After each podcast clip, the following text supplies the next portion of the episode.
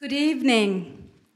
Good evening and welcome to the series of critical global conversations at Penn Law. The Critical Global Conversation series at Penn Law helps to bridge the world of policymaking and academia, and these conversations provide a parallel forum on the margins of ongoing public dialogue on pressing issues of the day. And nothing can epitomize this series as well as tonight's conversation with our distinguished guest, Ambassador David O'Sullivan, on the recently negotiated TPP and the ongoing negotiations on the TTIP. A central goal of the TTIP negotiations is enhancing the ability of small and medium sized enterprises to participate in transatlantic trade. And that is why we are so happy to welcome guests from the mayor's office and the local government officials here in Philadelphia. So thank you for being here with us tonight. Tonight's distinguished interlocutors are Professor Jill Fisch, who is a preeminent scholar whose work focuses on the intersections of business and law, and is the co director of the Institute of Law and Economics, a joint research center of the Law School, the Wharton School, and the Department of Economics at the University of Pennsylvania. The Institute is a leading voice in the field of law and economics. Professor Bill Burke White straddles the world of academia and foreign policy and multilateral diplomacy. He co authored the quadrennial report, Secretary Clinton's Hallmark Foreign Policy Initiative, and serves as Penn serves both at Penn Law and at the university as the founding head of Perry World House, a unique think tank at an academic institute. David O'Sullivan, as ambassador of the European Union to the United States, represents not just one entity, but 28 divergent member states. He is a distinguished diplomat and premier negotiator. Negotiations is not new to him. He has successfully negotiated several trade deals with Asia and negotiated a significant EU presence in the ASEAN. We are honored that the ambassador found time to visit Penn Law during such challenging times. These are testing times for the EU and for the world.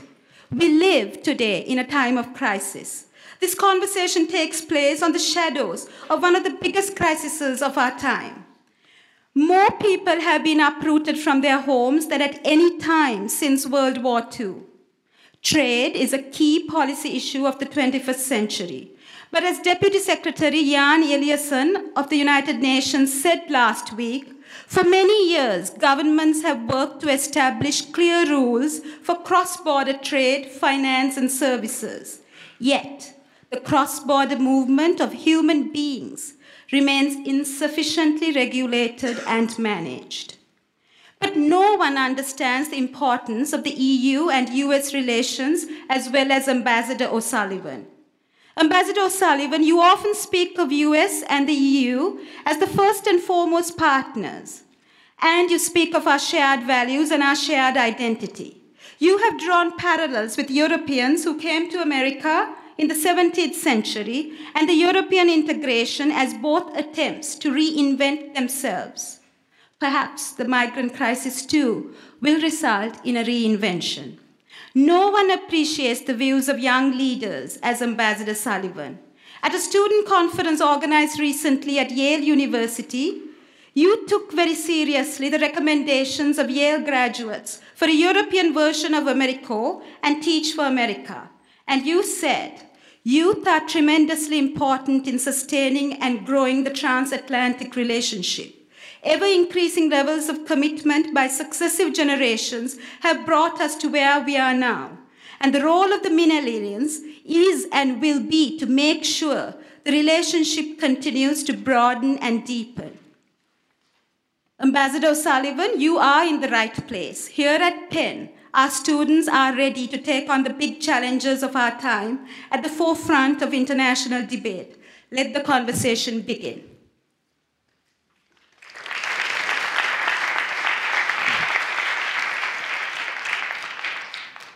So, Mr. Ambassador, I think we'd love to start by giving you uh, a few minutes to sort of reflect on, uh, on the issues that are on your mind at the moment as the representative of the EU in the United States.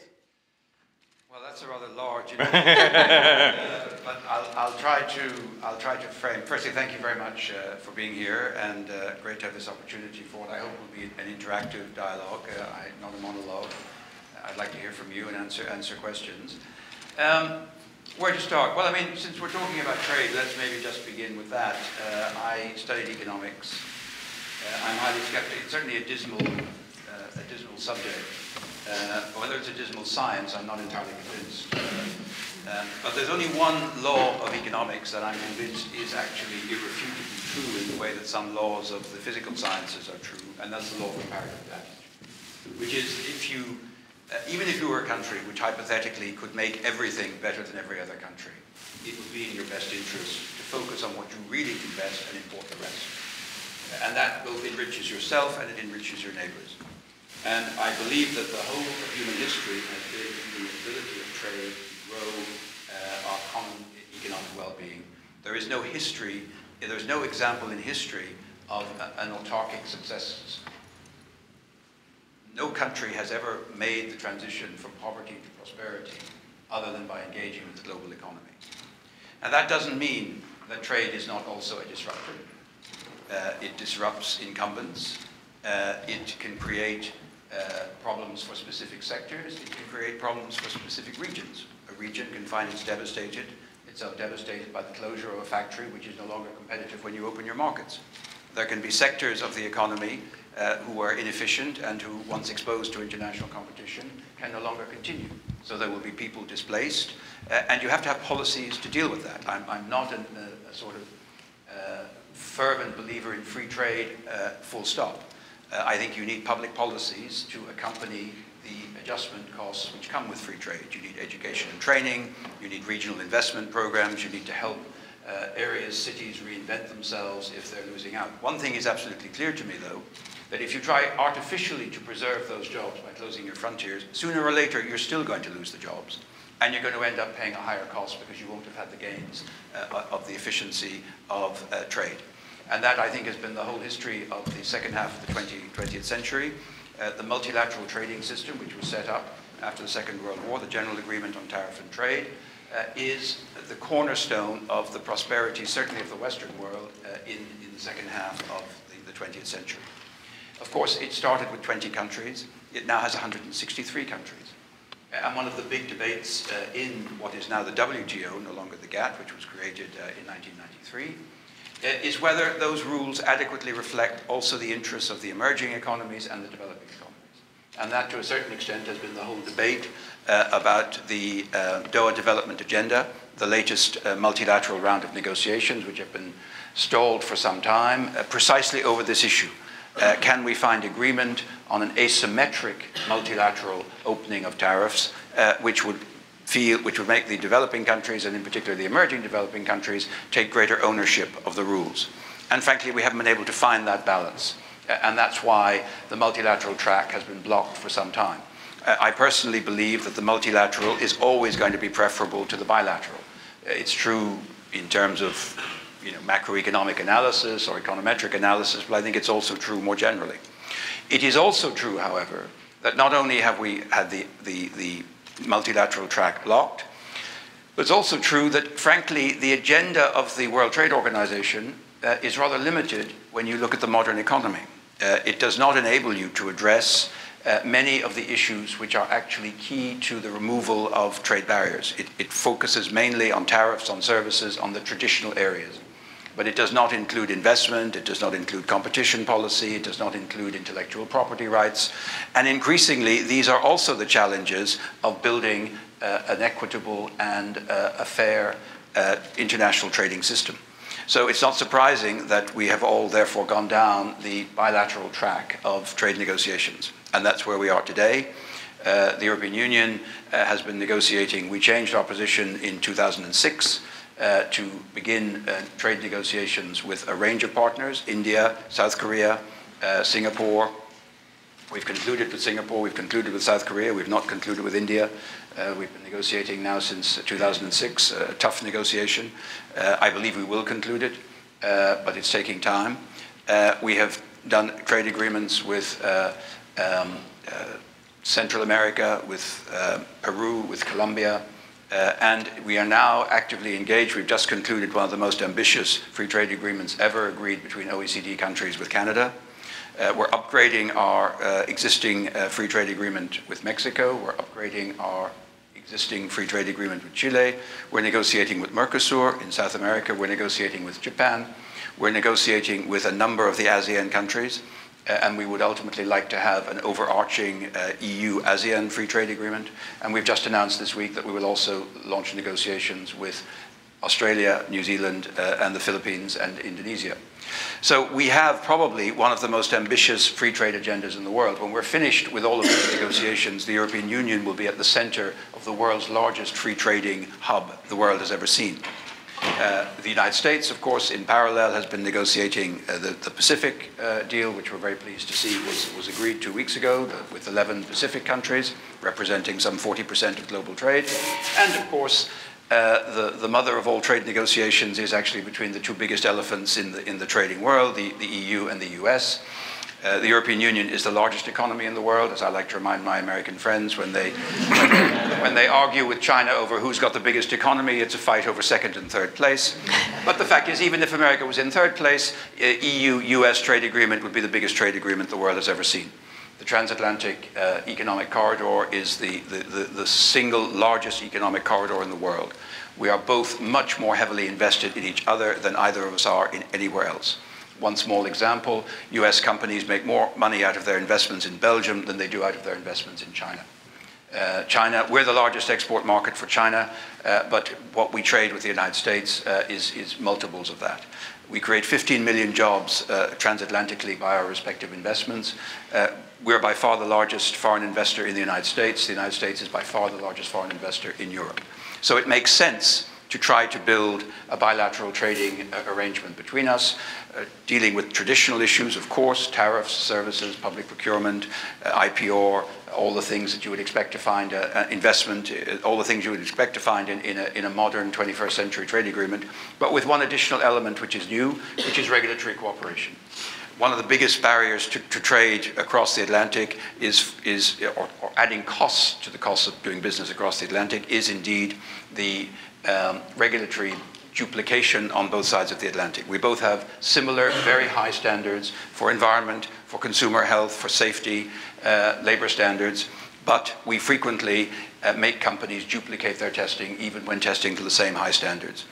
Uh, automobiles is a classic example, uh, but uh, uh, for example, things like putting on the market of pharmaceutical products, we, we, we both have very similar clinical and other tests which are required to be done, but if those have been done in Europe, they're not accepted by the FDA as an input to getting the product on the market here, and vice versa.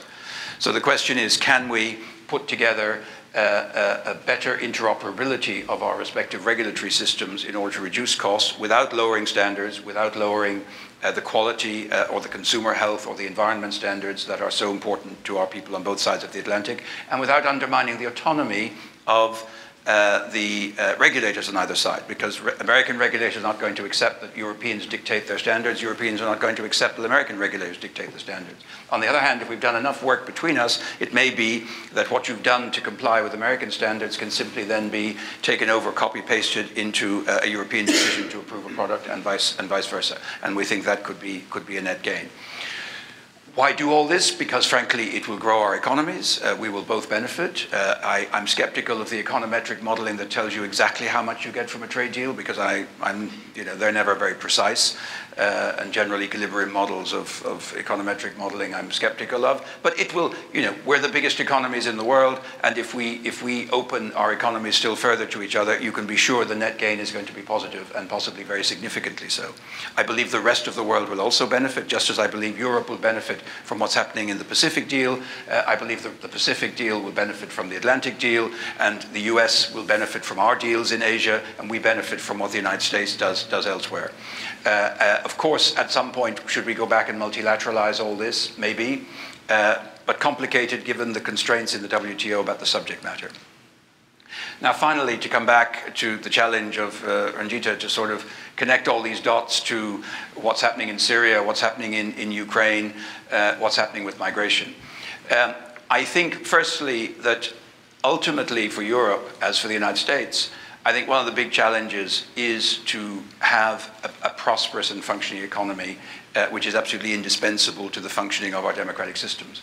Uh, if we're experiencing on both sides of the Atlantic a certain disillusionment with politics, it's in part because people actually feel politics is not necessarily delivering uh, in terms of the quality of their lives. The economy may be growing, but it's not necessarily felt that this is widely shared. I think trade deals and trade, increased trade openness can help change that, can create more jobs, uh, can create better jobs, frankly, because both of us are looking for jobs at the high end of, of the market, not at the low end. We can't compete uh, on wages against uh, the rest of the world.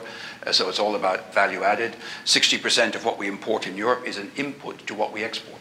Uh, so imports are just as important, and low value or low, low cost imports are hugely important to, to, our economic success as they are to the US's. But it's our ability to, to add value, to create uh, new products and, and, and designs that, uh, that people want globally. Uh, that's going to be uh, our, our, our respective challenge. In all of this, however, there is the question of global inequality. There is the question of the space for the emerging countries of the world to grow, the developing economies. China is going to be a huge player, but Japan, I mean, I lived in Japan in the 80s. We were all afraid Japan would take over the world. Now we're sorry they didn't. Uh, we, we might live to regret that China is not being as successful as we one times feared it might be. Chris Patten, uh, former governor of Hong Kong and European commissioner, used to say the only thing that should scare you more than not, than, than a successful China would be an unsuccessful China. We need the developing countries to be a success because we also need them to be able to offer a perspective of a decent life and, and, and a decent future to their people. Uh, there's plenty, we have a crowded planet, but there's plenty of prosperity there for everyone to benefit from if we get it right. Uh, that takes you into things like climate change, how we manage uh, with a population of 9 billion, and it takes you into what we do about war and destruction uh, and the enormous difficulties in which some people on this planet live through failed states, failed states like Syria, failed states like Eritrea, uh, uh, like Somalia, uh, Central African Republic. There are many, many millions of people. There are 60 million displaced people in the world at the moment because of conflict and civil war and, and destruction. these people have a right also to a future, and we have to figure out how we're going to manage that. At the moment, we're faced with a major crisis in Europe because of the crisis in Syria. Uh, I think that we have responded.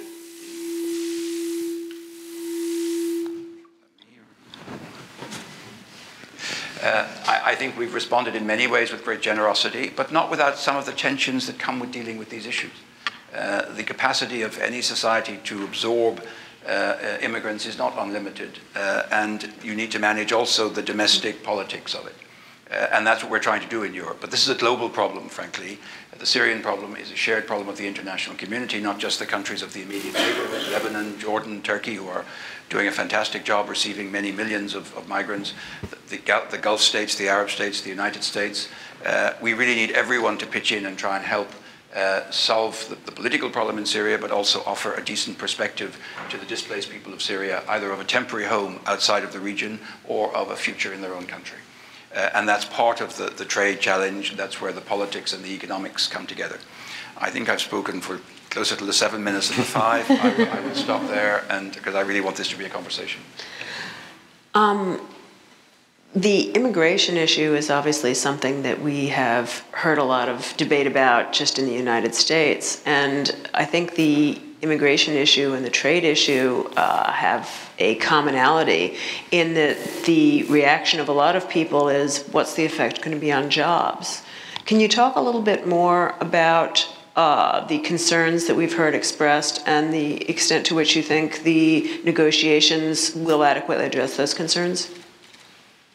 You mean what, what effect will the, the trade negotiations? Well, I mean, I, I, I think that. Uh, trade always creates more jobs and more employment than it destroys.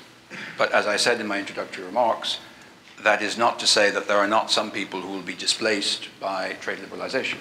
The jobs which are destroyed may not be the same as the jobs which are created, uh, either in terms of regions or in terms of sectors. And that does create a challenge of public policy that you have to be able to respond uh, and you have to be able to uh, have the policies in place which enable people to retrain, to re-educate, uh, or which put some additional investment, either private investment or public investment, I'm indifferent as to which, but which puts investment.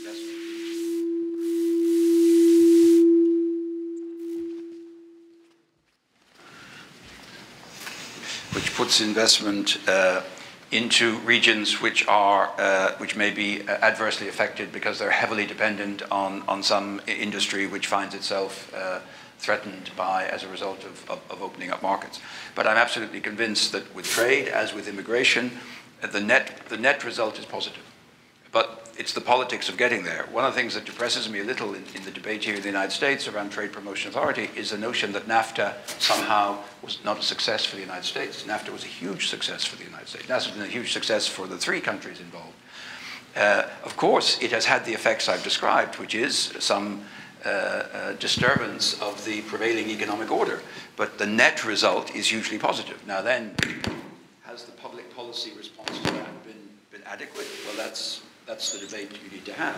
But the notion that you can hide behind tariff walls or barriers and somehow grow a healthy economy is, in my view, something we know doesn't work. And sooner or later those inefficiencies are going to reveal themselves, you're going to lose those jobs, and you may even have lost the benefit of the, the alternative jobs that could have been created by, by opening, up, opening up your market. On, on, on migration, I mean, just one sort of semantic clarification. The situation, I, am a great believer in, in immigration. Uh, being Irish, how could I not? uh, but I think it's, what we're dealing with is separate. We're dealing with a refugee crisis. So this is not economic migration. I mean, there are elements of economic migration perhaps mixed in with the refugee crisis. But this is primarily a crisis about people who are driven out of their homes by violence, uh, by state violence or by terrorism, and who have nowhere else to go. Uh, who are not leaving by choice because they, they, they, they, they want a better job, they, their houses are being bombed, their lives are threatened. And the international obligation on the rest of us is to offer these people shelter unconditionally uh, and not to debate whether they add more or less to our, to our economy. I believe if they stay, they will also contribute to the economy and it could be a plus viewed in a, in a, in a, in a sort of bigger picture. But in the short term, this is a crisis of, of refugee and asylum, uh, and that puts uh, the, the, legal status of the debate quite different. Yeah, I think that's absolutely fair. Judge Parker was here giving some remarks last week and made exactly that point with a lot of data to back it up that the immigrants who come, including the immigrants who come for economic reasons, wind up on net being much more productive rather than being a drain on the economy. Absolutely. I wanted to talk a little bit about the big news of this week, which is that TPP got concluded, which many of us were skeptical would ever happen. And, but as you reminded us in your opening remarks, the US European trade uh, area uh, would be, if we got a, a TTIP done, the largest uh, agreement in the world. And I'm wondering, first of all, do you see the conclusion of TPP creating new energy or uh, impetus for uh, TTIP. Um, and I also wonder, you know, in some ways you'd think that it would have been easier to start with our closest allies with whom we share not just economic uh, interests but also lots of common values and get TTP done before doing TPP. But I wonder if in some ways you think it's a, it's a harder deal to strike precisely because of the depth of cooperation that is envisioned in TTP, some of the regulatory issues and so forth. Uh, and so kind of what's your sense after TPP is done about the prospects for TTIP? Well, I mean, the fact is, you started the, the Pacific negotiations, uh, in fact, under George Bush uh, six years ago. So, you know, it, it's TTIP was started two and a half years ago. So that's just where we are. Uh, and trade negotiations take a certain incompressible amount of time. Uh, I don't know what that number is, but it's, you know, we, we concluded our trade agreement. I, I negotiated with South Korea in two and a half years. We've been negotiating with the Gulf Cooperation Council on a not very ambitious trade agreement for the last 29 years. So there you have it, two and a half, 29. Uh, where's your, where's, where, where do you sit on that spectrum? Uh, and uh, I think it's not unsurprising that TPP has come to maturity sooner. And frankly, good luck. Uh, I've said publicly, and I continue to say it, we're delighted. We wish it every success. Uh, I think yes. I don't think there's a direct relationship between TPP and TTIP, but any, the success of any trade deal adds momentum. Uh, and so it's forward momentum, and I think it will be helpful to us. Um, in terms of our negotiation, In some ways, it's going to be an easier sell than TPP, to be honest. When I'm on the Hill talking to many people, I've had many congressmen uh, and senators say to me, I'm skeptical about an Asia deal, but I really believe in a European deal. I have actually yet to encounter a US legislator who is actually against a transatlantic trade deal. I mean, they all say they want to see the detail, but the starting point is, is one of openness and positive. For the reasons you gave, shared values, we're both high wage economies, we're both high standard economies, uh, so in principle it should be a good fit. I don't think it's a more difficult deal because of the intensity of the interaction. I think it's a more difficult deal because we're both used to being bullies. Uh, we're both used to we're both used to being the biggest partner in the trade negotiation. Uh, when the Europeans negotiate with, I won't mention a country because that might be taken invidiously, but you know we're usually four, five, six, seven, eight times, ten times, twenty times bigger than they are. So obviously the relationship, the trade negotiation relationship, is that. The United States, the same thing. Uh, so I think we both are slightly inclined to think that trade negotiation consists of saying, this is what I'd like, would you please agree? Uh, and unfortunately, we're finding that we're doing that to you and you're doing that to us, and we're both looking at each other and say, hey, wait a minute, that's my role to do that. uh, and I think that maybe is requiring a slight calibration of expectations from the negotiations, which maybe, uh, you know, we're both going to have to come down to earth a bit and recognize that actually we, we, we, we both have a, an interest in this. But it's going to take a bit of time. And I mean, if we can finish it, which is our hope in the lifetime of this administration, and Mike Froman, the American negotiator, tells me he'll be in his office till midnight on the 20th of January. Is that when the inauguration takes place? Uh, and I'm sure he will be because he's there till midnight every night. He's down at noon, I think. But exactly. Okay. Uh, but uh, you know, the, the reality is next year is an election year here in the United States. That makes things a bit more complicated. But we are going to try and do this, uh, and we're all working. There's a, a, negotiating session going on in Miami as we speak. Uh, so we're committed to try and completing this by the end of next year with this administration. Only time will tell whether we actually get there. I follow up on one particular piece of uh, uh, TTIP that has engendered real skepticism both among European publics and among uh, some uh, in, in our, our own uh, House of Representatives or Senate here, uh, which is the investor state dispute settlement aspects of it. oh, I write on investor state dispute settlement, and I actually am, am, am quite pro uh, in favor of it. But I'm wondering, particularly, sort of how you see the issue playing in the European public. I think that it's, it's often misunderstood, and the, the language and anger we're hearing from some quarters in Europe is, um, is strong. Yeah, I, it, uh, I mean, it's a subject, I must say, two or three years ago I'd never heard of, and frankly, I could have done without ever hearing about it. you should all still take the class I'm offering on it nonetheless. Yes, no, no, it's now a very important subject. I would strongly recommend you take the class. Um, no, it, and it's, I mean, I've had to now learn more about it than I ever thought I would have to know, and uh, I agree with you. I mean, it's, it's, it, it's, it's a subject whose, whose importance in the grand scheme of trade has been grossly overinflated.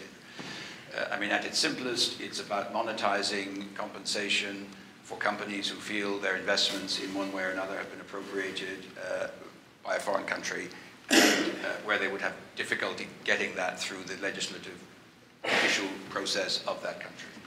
Um, I was talking to some students earlier few moments ago. The, the, example I give in Europe is the Repsol, the seizure of Repsol, the Spanish uh, oil company in, in Argentina. Classic. Argentinian government decides they want to nationalize it. They pass a law. They nationalize it. There's no point in going to the Argentinian courts to say, can I have my company back? They say, well, we passed a law, and it's perfectly legal in Argentina to seize this asset. Uh, the only thing you can do is go to international arbitration and say, hey, I invested billions in this company. Uh, I don't want necessarily, I don't want it back because I've understood the Argentinians have decided they want to keep it, but they've got to pay me. And how much do they owe me? And then you have an international panel of arbitrators who tries to put a fair money value on that. I, I think this is fairly basic, and I, I, it's, it's why it's been a feature of every investment treaty uh, and by the way, it's a European invention. It was invented by the Germans, who were the first ones to develop uh, bilateral investment treaties going back 30 years. So it's rather paradoxical that the country, or the, public in, in, Europe that now is apparently most skeptical about investor-state dispute settlement is indeed the, the German people, uh, whose companies are great users of it. I do understand why, um, because to a certain extent there has been uh, a bit of, uh, uh, what's the word I'm looking for, lawyerly creativity uh, put into how this works. Uh, the Philip Morris case against uh, the Australian government about plain packaging of tobacco uh, is for me something which should never have got to first base under ISDS. This is a public policy issue. Uh, the Australian authorities are perfectly entitled to take whatever means they need to protect the health of their citizens. And as long as they're not doing it in a discriminatory manner against foreign companies rather than domestic uh, companies, I don't really see why ISDS would become a means for resolving a disagreement over that. Uh, if this is deemed to be unfair to tobacco uh, companies, then they should go through the Australian courts. Uh, I don't think it's not a question of, of appropriation of assets. I, I, know there's an issue of the appropriation of intellectual property. I'm familiar with the case. But it, there's no doubt about it, it gave ISDS a bad name. Uh, there was also cases in Germany uh, over the uh, Energiewende, the, the, the decision to withdraw from nuclear energy. A number of nuclear companies, including Vattenfall in, in Sweden, uh, came forward and said they wanted compensation. By the way, they're, slightly more case because not so much they want to make the Germans go back and love nuclear energy, but they are saying we sank a lot of money into building nuclear power stations, which now will never see the light of day, and we think we're entitled to be compensated because we, we did so in good faith with legitimate expectation that this could be this could be brought to fruition. So I think what we've done in Europe is we've held an extensive public consultation on the issue. We really have tried to unpick the different elements that people don't like about this. Uh, and we had, I think, 150,000 uh, submissions, which shows you the degree of interest. Um, many of them rather similar. There to be a website where you could sort of fill in your own why I don't like ISDS form and then got sent to the commission, but fair enough. Um, and we produced a report, and it's worth reading, uh, it's, it's, on the website, about the main issues that people felt they had. And the main issues really came down to things like the transparency of the process, the risk of conflict of interest of the participants, because you had arbitrators who were litigators and litigators who were arbitrators, and it all looked a bit ad hoc, and it was behind closed doors, and it wasn't, uh, which is typical of a sort of traditional arbitration process. So what we have done is we have now come forward with a new proposal about how to renovate uh, ISDS. I like to call it the genetically modified version of ISDS, making it more like a judicial process, so establishing panels of judges, who people who say, I'm going to be an arbitrator, I, I'm not going to be a litigator, uh, and you can't just flip and flop between being one or the other, making it all hearings in public, uh, um, uh, having uh, the possibility for interest, other interested parties, civil society, or uh, groups who feel they, they have a stake in some of the issues to participate and to make submissions. Uh, and we think with that kind of renovated ISDS, we can still preserve the essence of the, the, the, the mechanism, which I think is important. A final point, why is it important nonetheless to have it in an agreement between the EU and the US? Probably it will not be much needed between us, given that our domestic uh, legal systems are quite robust, but you never know. But more importantly, if we don't have it in an agreement between us, on the basis that we think our we love each other's legal systems, how are we going to explain to our next trade negotiating partner that we want to have it with them? So we don't like your legal system. So, you know, there may be, there may be countries where we would think it was self-evident that we don't trust the legal system. But there may be countries where this would become a much more difficult political debate to say, I don't like your legal system. And you would basically put yourself in a situation, every time you have an investment negotiation, you'd have to have a first question would be, and what do we think of this, par this partner's uh, legal system? And I think that's an absolutely impossible situation in which to put ourselves. So I think we absolutely have to have such a clause between us. I think we can address some of the issues about how it works and the perimeter of it, making sure it doesn't uh, sort of spread out into uh, public policy areas uh, if you like, a means of attacking public policy rather than a means of defending yourself against uh, unfair discrimination as a, as a, foreign investor in a country. Uh, and with that, I hope we can go forward with a, with a good model, uh, which can actually become a model maybe for future uh, investment agreements between us and other partners.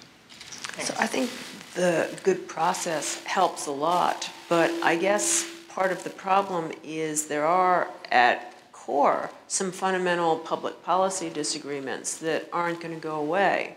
And even if you have a vehicle that's not going to be subject to abuse, how do you reconcile those policy agreements in the name of uh, transparency and openness, but also uh, taking into account that different uh, nations do have fundamental differences. Food safety, uh, genetically modified uh, organisms, um, uh, public health, um, pharmaceutical pricing. You know, there are any number of issues where there just are really core disagreements.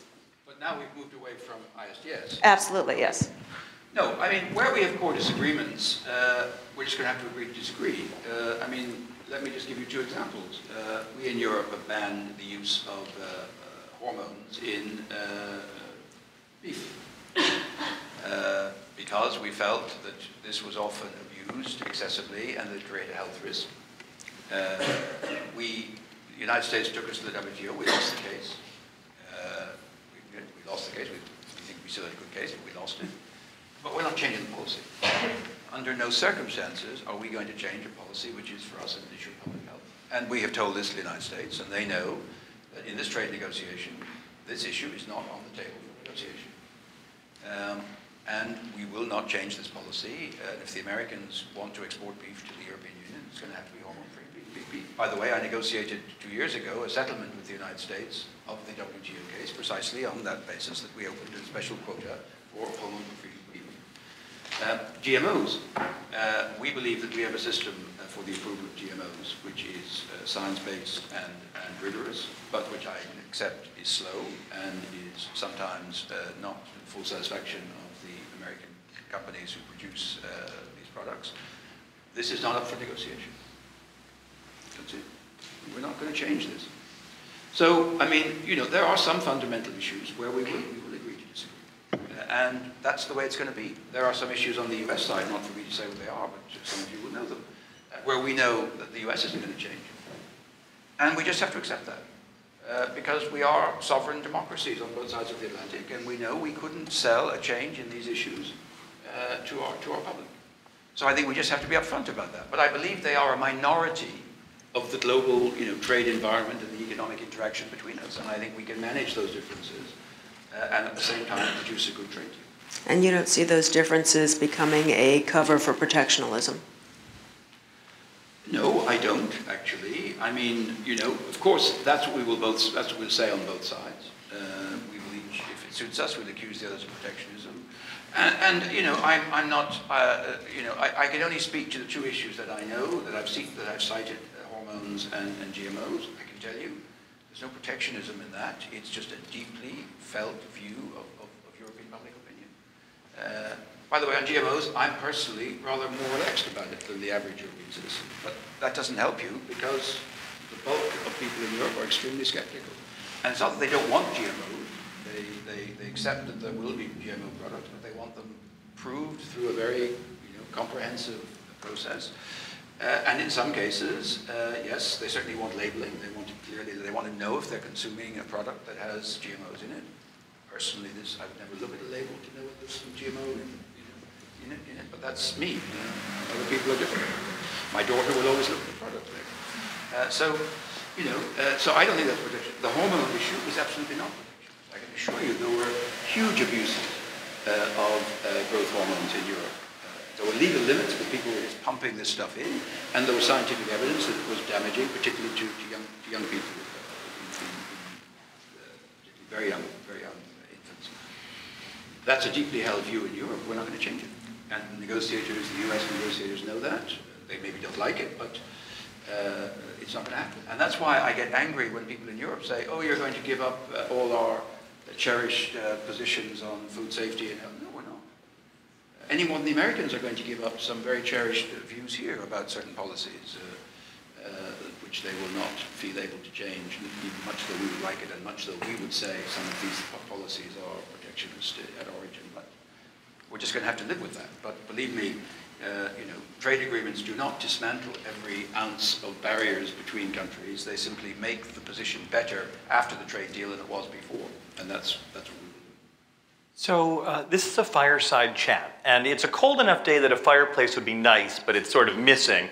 The chat part, however, is very much present in all of our wonderful students and faculty who wanted to, to come and, and join us today. So I want to open up the floor to them, and, and I will say you are a popular enough draw that we have people hanging off the rafters in the back, so we'll try to catch some eyes from different sides of the room. Uh, may I ask you to keep your questions short and have them end with a question mark? Yes.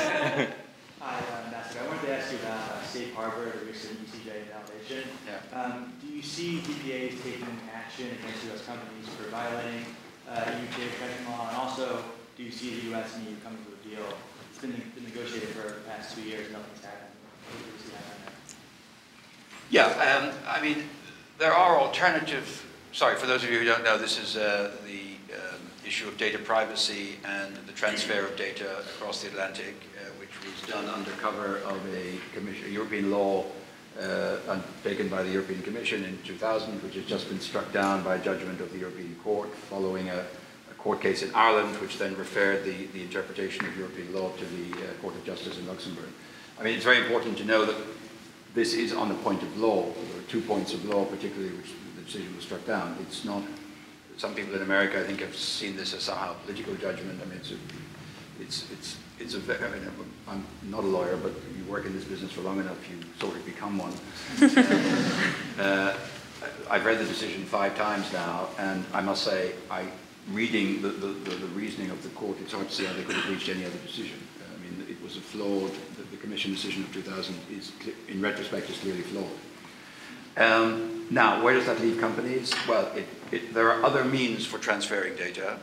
Uh, I won't go into the details now, but the, the European data privacy law, protection law, does foresee other means than this for transferring data. So in the short term, companies can make sure that the data they're transferring is, is compliant with those other things, and the uh, data protection authorities, the national data protection authorities, who are the people whose job it is to oversee the respect of this legislation, have said that they will uh, they will give companies until January to find the alter, and they will only begin investigations after that moment. So companies, and I was in Silicon Valley and Seattle uh, last week, and I think the companies kind of know what they have to do and know how to do it uh, to, to, to, be on the right side of the law, uh, at least in the short term. But I agree, it's the, the other methods are rather more cumbersome. We would ideally like a new safe harbor arrangement. Uh, the Commission and the United States government have been negotiating on this. We were very close to an agreement. Now this judgment has arrived. So one of the first things we have to do is look at the state of negotiation between us and see whether that text that we'd almost finished stands up against the criticisms which the uh, Court of Justice has made. The point about this is this is not an international agreement.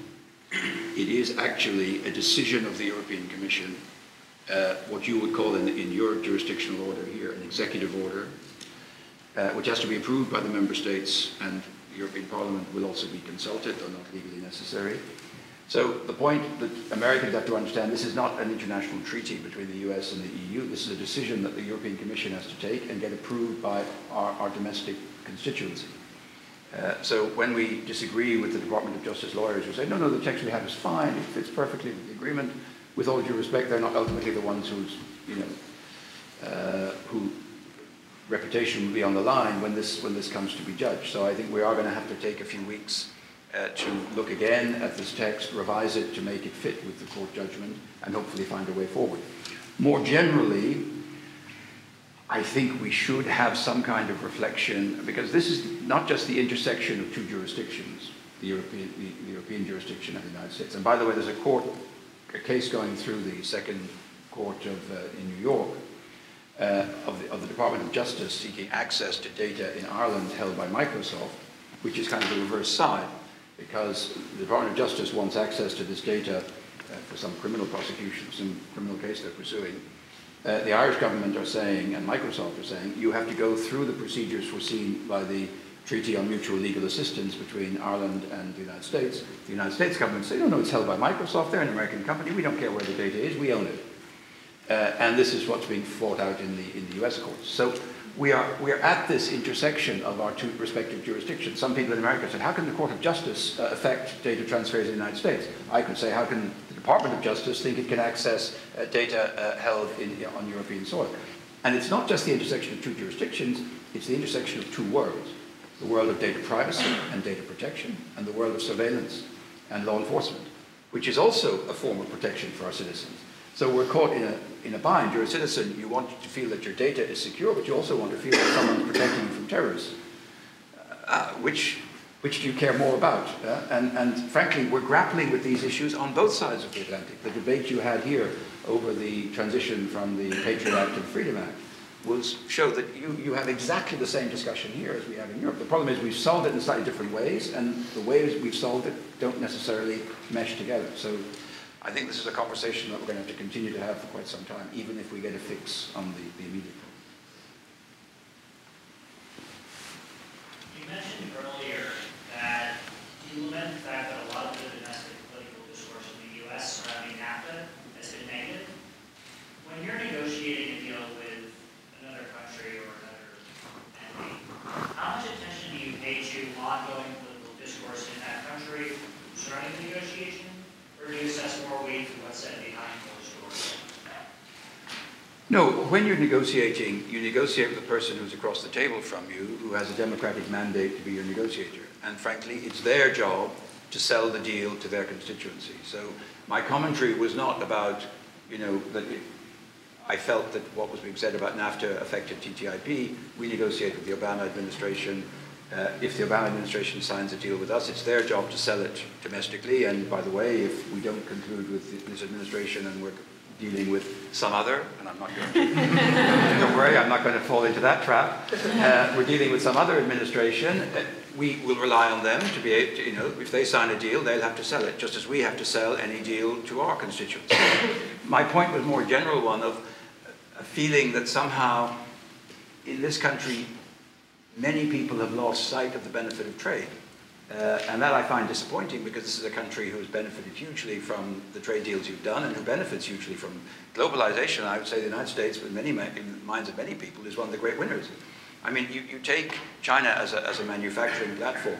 The great example I quote in Europe is if you take the, the iPod, uh, you know, sells here for what, $165. Maybe $5 is made in China. Maybe $5 goes to China, $160 uh, goes to Apple in California. Uh, that's globalization. And, and, that's not the Chinese exploiting the American market. That's the Americans getting a very good deal out of China. So, you know, I, I think if you look at trade in terms of value added rather than just in terms of volumes flowing across, uh, you would, if you looked at China's exchanges with the rest of us, uh, you would find that China is, yeah, it's doing quite well out of the trade, but we're actually doing even better. Uh, and I think that that's the explanation that you have to try and give to our public about the benefits of trade. It, it is, it is, and, and NAFTA is the same. I'm sure some jobs went to Mexico, but I'm absolutely sure that there were many jobs here which were created uh, by exports to Mexico. So uh, I just wish that that debate was a bit more uh, lively here. Uh, yes, in the back. Mr. Ambassador, you've been emphasizing that the net benefits created by opening trade is almost always been positive. So, from a utilitarian or economic perspective, how do we reconcile sanctions, and especially for the sanctions? I'm sorry, I, I missed that, the last part. The question is, how do we reconcile the benefits of trade with the use of economic sanctions, uh, I assume in, in certain conflicts or, or controversies? Yeah, but I mean, economic sanctions are, are political weapons. They're not, they're not, uh, they're not uh, trade, you know, not trade weapons. They're, they're, they're the, the political override of economic interest. And, and why, why do I justify it? Well, because frankly, uh, sometimes it's you know, an extension of war by other means, and I'd rather see trade sanctions than I'd rather see war. If I take the case of Iran, uh, why did we take tough economic sanctions against Iran? Because the acquisition by Iran of military nuclear capabilities would have been an absolute disaster in the Middle East and, and globally. Uh, and the entire global community, by the way, including China and Russia, all backed the use of tough economic sanctions against Iran in order to get Iran to the negotiating table to agree a deal whereby they would give up forever the possibility of having a nuclear weapon. Now, I don't particularly like sanctions because I agree with you, they don't make economic sense, but they are better than the alternative, which might have been a military uh, option against Iran. So I think uh, there are times when sanctions are the best way forward. Sanctions against uh, Russia for the annexation of Crimea, for the destabilization of eastern Ukraine, I'm sorry, uh, that's the least we should be doing. Uh, so I, I, think, unfortunately, there are times when you need to make use of this uh, instrument, but it's not an economically rational instrument. In fact, in many cases, you're doing yourself economic damage. Europe suffered hugely from the Iran sanctions. Uh, Peugeot was one of the largest exporters to Iran. There was there were at least one huge factory in, in France which closed because of their economic sanctions. Greece was a major importer of cheap Iranian oil, and they had to find alternative sources which were more expensive right at a time of economic difficulty. So, and, and the sanctions against Russia are hurting Europe much, much more than they're hurting the United States. But we still do it because we believe in, in the political reasons why we have to send a strong signal that these situations are not acceptable and we need to find solutions. Ambassador, I'm curious how uh, the Trans-Pacific Partnership in many ways can serve as precedent for the U.S. EU negotiations over the trade agreement. And in particular, I was curious about the uh, ruling on uh, biologics and uh, agriculture. To be very frank, I haven't yet seen the TPP. Uh, none of us have. Join the club. So I, I, I, I can't and won't comment about what's in it and what that might mean for TTIP. Uh, to the extent that the US will tell us, well, what we've done in TPP is a template for what we'd like to do with you, that's their starting point. It's not the end point. Uh, if it's a good template, we might agree. If it's not a template that works for us, we'll say, well, that's what you did with the, with the Pacific, but that's not what you're going to do with us.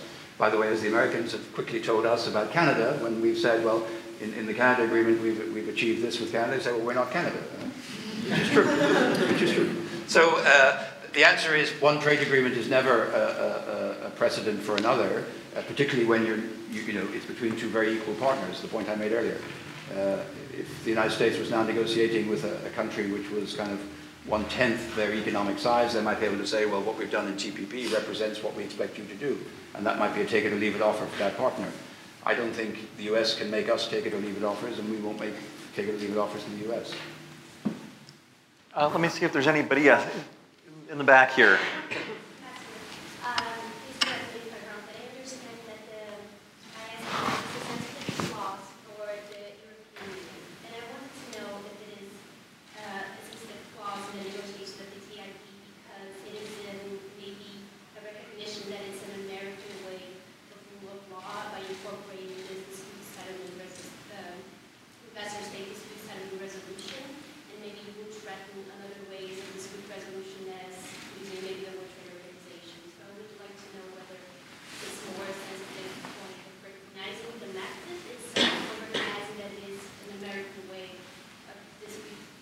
But it's not, it's, it's a German way. Sorry, it's a European invention, ISDS. America simply took over. The Germans invented the bilateral investment treaty. Uh, and Germany has, I think, 1,200 uh, bilateral investment treaties. And the, the ISDS clause that we're all using currently goes back to the very first uh, German investment uh, treaty. Uh, so it's, it's, not, it's not particularly American. Um, for us, uh, the, the problem is not that it's American or German or the problem is that it, it became a symbol of the fact that a trade negotiation, in fact in this case it's not a trade negotiation, it's an investment negotiation, by the way, it's very important. I mean, you don't have ISDS in a, in a, in a trade agreement, you have it in an investment agreement. Uh, in trade agreement, you have a dispute settlement mechanism, which is different, and that's what you have in the WTO. Uh, there is no ISDS in, in, in the WTO because the WTO doesn't deal with investment. Uh, so there's no competition between ISDS and the dispute settlement mechanism of the WTO, which is, by the way, one of the great jewels in the crown of the, of the WTO, and, and which I, uh, we, are, we are big supporters. Even if we've sometimes lost cases, we've also won them. So that's the way it goes. Uh, and when you lose, you have to pay the price. Uh, when, when I say that you, you, you, don't implement a decision, you have to then you expose yourself to retaliation and to, and to compensation. Um, but going back to ISDS, um, the feeling was that it could become a means whereby corporations with deep pockets and very well paid lawyers, some of whom probably graduated from this university, uh, and some of them hope to graduate from this university. Um, I have a daughter who's studying law in Georgetown, but she, she wants to do human rights, not corporate law. I'm, I'm hoping she'll change her mind before the, the, the course is finished, but anyway. Um, uh, that this could be a means whereby corporations could basically twist the arm of governments not to take certain public policy decisions. Uh, whether that's in the area of environment or whether that's in the area of public health or whatever. And that is what has grown up as the sort of you know, symbolism of this issue. And that is why we have tried to demystify this issue in Europe by having this public consultation, by producing a discussion paper on what we see as some of the criticisms that can be made and how we think that can be addressed in a genetically modified form of investor-state investor dispute settlement. And uh, we have put this forward, uh, and we will put this forward in the negotiation with the United States as our proposal. Going back to my point, it'll be our starting point mm-hmm. in the negotiation. It probably will not be the end point in the negotiation because the Americans will have their view about whether they wish to genetically modify this proposal or not, or if they want to genetically modify what it might look like. Uh, if, I, if, I, read the Trade Promotion Authority Act uh, in, Congress, Congress also had some, some of the ideas that are in there, some of the criticisms of ISDS are not a million miles away from what some of the NGOs were saying in Europe. So I think there, there can be some meeting of minds, but it probably will not be identical to what we put on the table as a starting point, but it probably will look a bit different from the current clause, because I think, I believe, going back to TPP, that even in TPP, the ISDS looks a bit different than the traditional. I haven't seen it, but I'm told there's even an exemption for, for tobacco, for example, is what I've seen in newspapers, um, which is, may cause some problems getting through Congress eventually. Uh, but so I, I think we're, we're, we're all moving in the same direction, which is we want to keep this as an essential element of investment treaties because investors, investing in foreign countries is a risky business. Uh, no matter how stable their regimes are, no matter how stable their legal system, there's always an element of risk. You need a guarantee that if things go wrong, there will be a mechanism whereby you can, you can get compensation. Uh, but that mechanism needs to be transparent, needs to be objective, needs to be professional, uh, and needs not to lead to a situation where countries feel they're being bullied by big corporations with deep pockets uh, into changing uh, issues of public policy which have got nothing to do with uh, investment as such.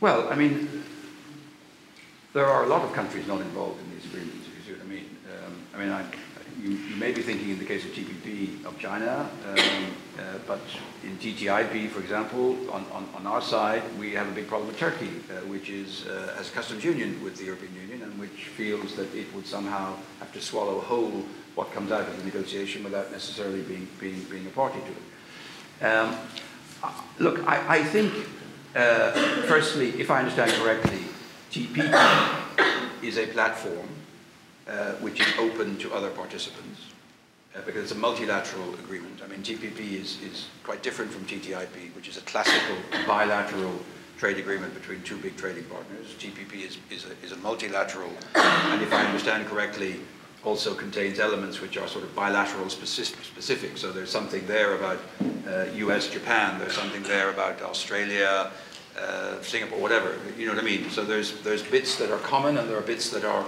bilateral. And if I understand correctly, the, the participants are in principle willing to accept a request from another partner to join if they, if they so wish. The, the challenge for all of us with China, uh, and China would like an FTA with the, with the European Union, and for the moment we, what we have said is we are negotiating an investment agreement with China, as we are, as is the United States. And to be very frank, when we talk to the Chinese about trade issues and about investment issues, we don't get the impression that they would be ready for the kind of ambitious trade deals that we do. Uh, because they still continue to see themselves as an emerging country, as a country which has joined the WTO, which has done considerable opening up of the economy, but they still wish to maintain certain practices uh, which would be unacceptable to us in, in a trade deal. So, to a certain extent, the investment treaty is a test case of whether China and the developed world can negotiate mutually interesting deals in an area of investment, which should in principle be interesting for both of us because we want to invest in China and some of our companies complain a bit about what happens when you invest in China, uh, appropriation of uh, intellectual property rights, uh, non-transparency of the rule of law. I mean, very often in China the laws are very good, but the actual application at the local level is sometimes a bit more uh, arbitrary. Uh, so there are, there are issues for foreign companies investing in China. China is starting to be a net investor outside. China is taking a big interest in investing in Europe, and they have sometimes complained to us that they've got burned in Europe when they've invested, that they've found that the, the, there were laws there that they didn't know about, that they were treated unfairly.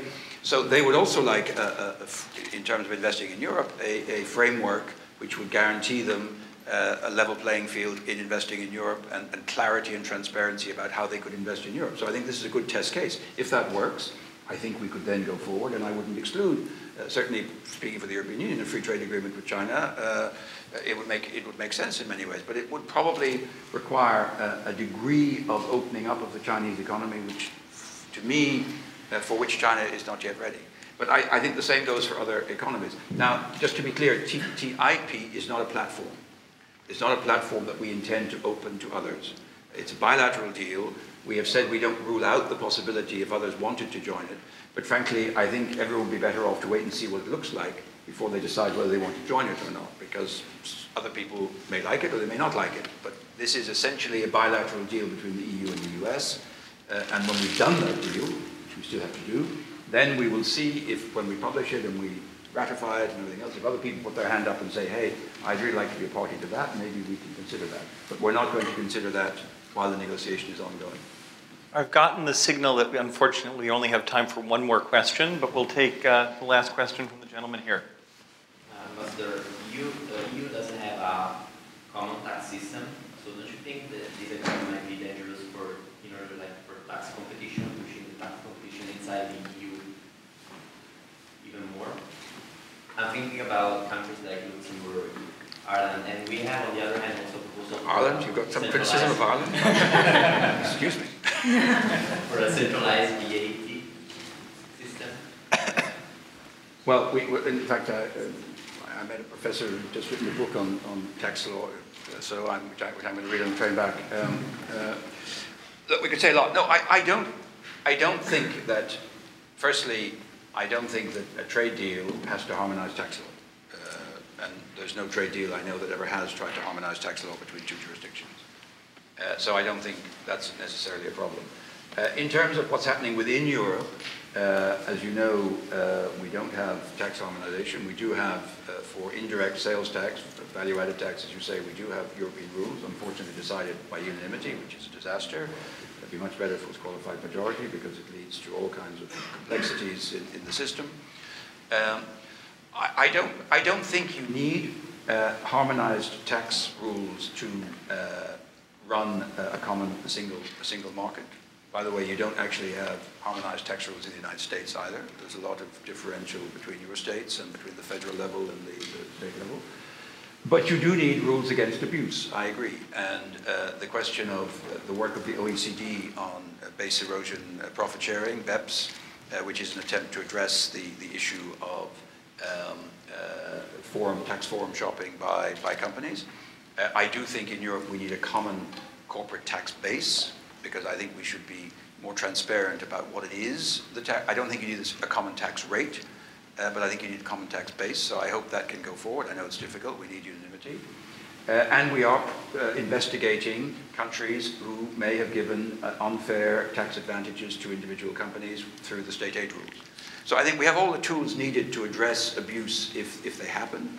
Uh, I don't think we have to harmonize everything that moves. I don't think we need to have a single European tax rate uh, either on corporate tax or on any other tax. But I do think we need transparency, uh, we need clarity, and we also need uh, the, the, the, means to uh, address situations where uh, countries have illegally used tax as, as a means of artificial inducement for investment. And we, we have those rules through the state aid rules.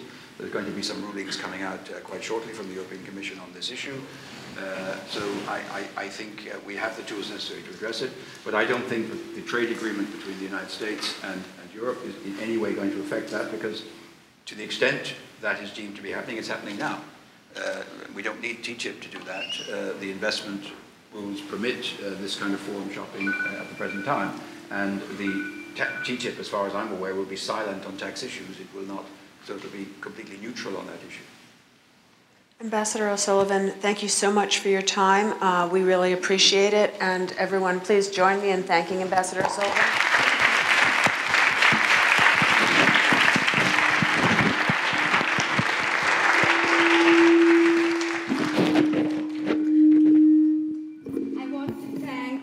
Professors Jill Fisch and Bill Burke-White for leading this fireside chat so skillfully. But most of all, thank you Ambassador Sullivan, for coming here tonight. Um, And I joined the Penn Law community and the broader Penn University community when I wish you luck when you testify before Congress tomorrow morning. You had a captive audience tonight, and we know that you will do the same tomorrow morning. Thank you, Ambassador.